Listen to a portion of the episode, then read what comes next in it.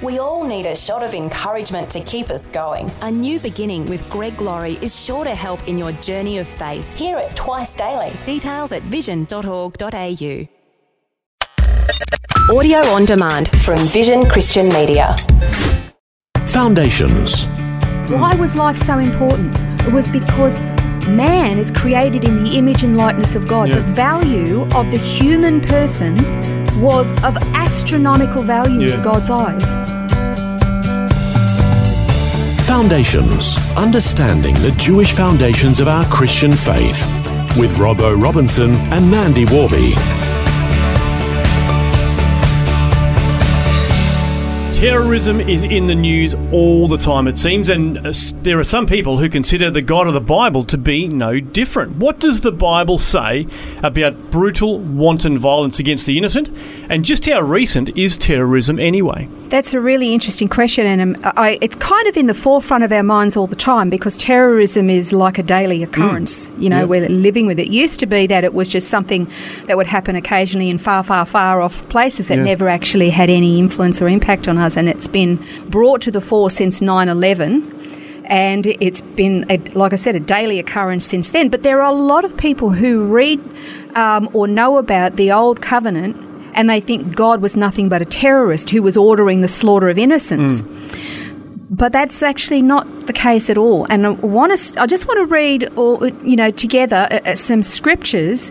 There's so many of them actually about what God's view of the shedding of innocent blood is. So I'm going to start with Psalm 11, verses 4 to 5. It says, The Lord is in his holy temple, the Lord's throne is in heaven. His eyes behold, his eyelids test the sons of men. The Lord tests the righteous and the wicked, and the one who loves violence his soul, that is God's soul, hates. Mm, yeah, that's, that's, just one verse. Pretty direct. Well, in uh, Proverbs 3, uh, verses 31 and 32, it says, Don't envy a man of violence and don't choose any of his ways, for the devious are an abomination to the Lord, but he is intimate with the upright. Here's another one. This is Psalm 94, verses 20 to 21. It says, Can a throne of destruction be allied with you? One which devises mischief by decree? They band themselves together against the life of the righteous and condemn the innocent to death. And then you've got Psalm 106, verse 38, that says, They shed innocent blood, the blood of their sons and their daughters, whom they sacrificed to the idols of Canaan, and the land was polluted with the blood. So you can see just, and there are many other verses actually throughout the Old Covenant where God expresses his anger, his revulsion, and opposition to wanton violence and brutality and the shedding of innocent blood. Now, this study is actually based on the uh, the work of a lady by the name of Lois Tverberg. And she has a website called Our Rabbi Jesus. I love her material. I've learned such a lot from her. And a lot of these studies actually are from a lot of her work. So I highly recommend her stuff. And also, this is based primarily on a, an article by a man by the name of Stuart Dauermann. And this, and he's this is sort of based on his work. So, you know, most of us have been stunned by the violence we've seen, uh, primarily coming from uh, the terrorism around the world.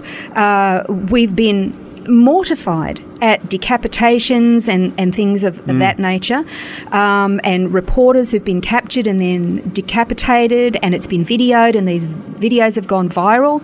The very first one was actually, do you remember Daniel Pearl? Daniel Pearl in 2002, he was captured, he was a journalist, Jewish man. He was captured by Al Qaeda operatives in Pakistan and on the promise of an interview with some of their leaders as to figure out what was going on with the Taliban and mm. in Afghanistan and, and on all of that. And he was decapitated. And he was decapitated on camera because he was a Jewish man. Wow. It was appalling. That was the first one. And since then, it's, mm. I hate to say it, but it's become quite common. Now, after that uh, spate of atrocities, uh, this is something that uh, Stuart Dauermann wrote in his article. He said, Terrorism is not an Islamic invention. In the region, that is the Middle East region, it is thousands of years old. And by terrorism, I mean the use of gruesome violence upon one's enemies as a means of terrifying and subjugating those who survive. It is horrifying in the extreme, and it is meant to be so. So we think that this is something new. Mm. It's actually not new. It's, yep. it's kind of being can I say, um, perfected. If, if that's a horrible word to use, but has been perfected in recent years mm. uh, by Islamic terrorists. But the Assyrians, the ancient Assyrians, were known uh, for their cruelty. And the ancient Assyrian Empire, whose capital was the city of Nineveh, I might add, um, there is so much archaeological evidence that has been discovered about the Assyrians. And in um, all this evidence, there are depictions of them uh, flaying people alive, um, decapitating them, sticking their heads on pikes, that sort of thing, and, and mm. you know, literally impaling people, that sort of thing. I mean, they were known. They they were like the terrorists of their day. But having said that, that was pretty much, you know, commonplace in nearly all cultures. It's just the Assyrians were kind of like the worst of a bad bunch. And uh, an ancient uh, Nineveh, I might add, uh, is actually opposite the city of Mosul today in Iraq. Oh, right. So that's where the ancient ruins yeah. of the city of Nineveh are.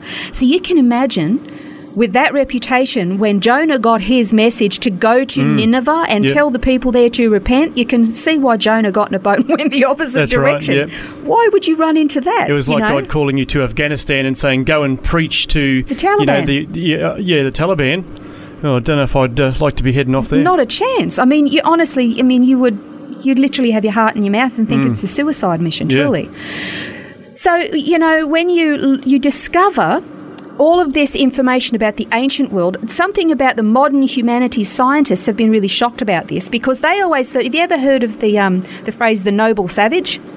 The noble savage is this it's this um, belief that ancient cultures, while they may have been primitive and savage, they all lived harmoniously together. Mm. However, archaeological finds are now discovering when they find um, the remains of ancient peoples and bodies, they're discovering the overwhelming majority are dead, uh, dead because of uh, homicide. It was a very, very violent yeah. uh, place. And this is why um, God said, in his word in Genesis 6 11 to 12. Now the earth was corrupt and in the sight of God, and the earth was filled with violence. And God looked on the earth, and behold, it was corrupt, for all flesh had corrupted their way upon the earth. Mm. That's why he sent a flood.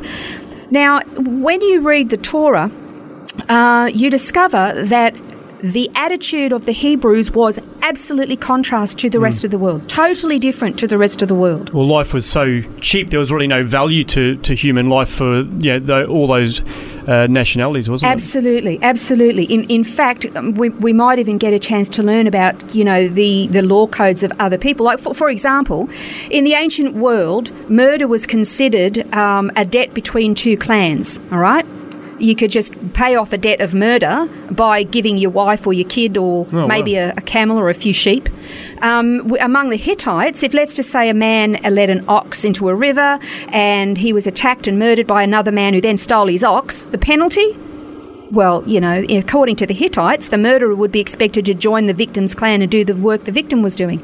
He wasn't valued for who he was; he was valued for the work he could contribute. Mm. So hmm. just somebody to replace him on the on the, the field, and you'd be hunky dory.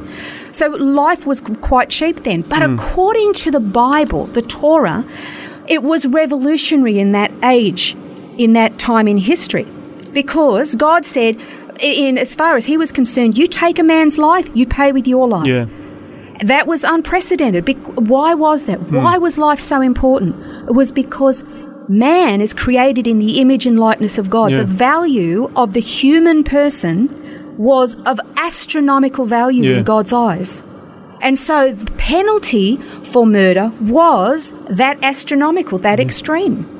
So that's where the life, yeah, eye for an eye, tooth for a tooth, life for a life. That's, you know, I guess really setting up that understanding of the intrinsic value of uh, of the human uh, being. Exactly, and that is why when people read the, the Old Covenant now, because we, we're so soft and we already have this attitude of life is sacred. Why? Because of our Judeo Christian mm. foundations in the modern world. Yep. But back then, you, you can understand why, with all this violence, why God had this attitude of some people had to be wiped out because of the sins they were committing. I just want to quickly point out something about the, the Orthodox Jewish community that many people don't know. There's a lot of problems within, within the Orthodox community and the secular community in Israel. There's some big, dif- uh, uh, big challenges there.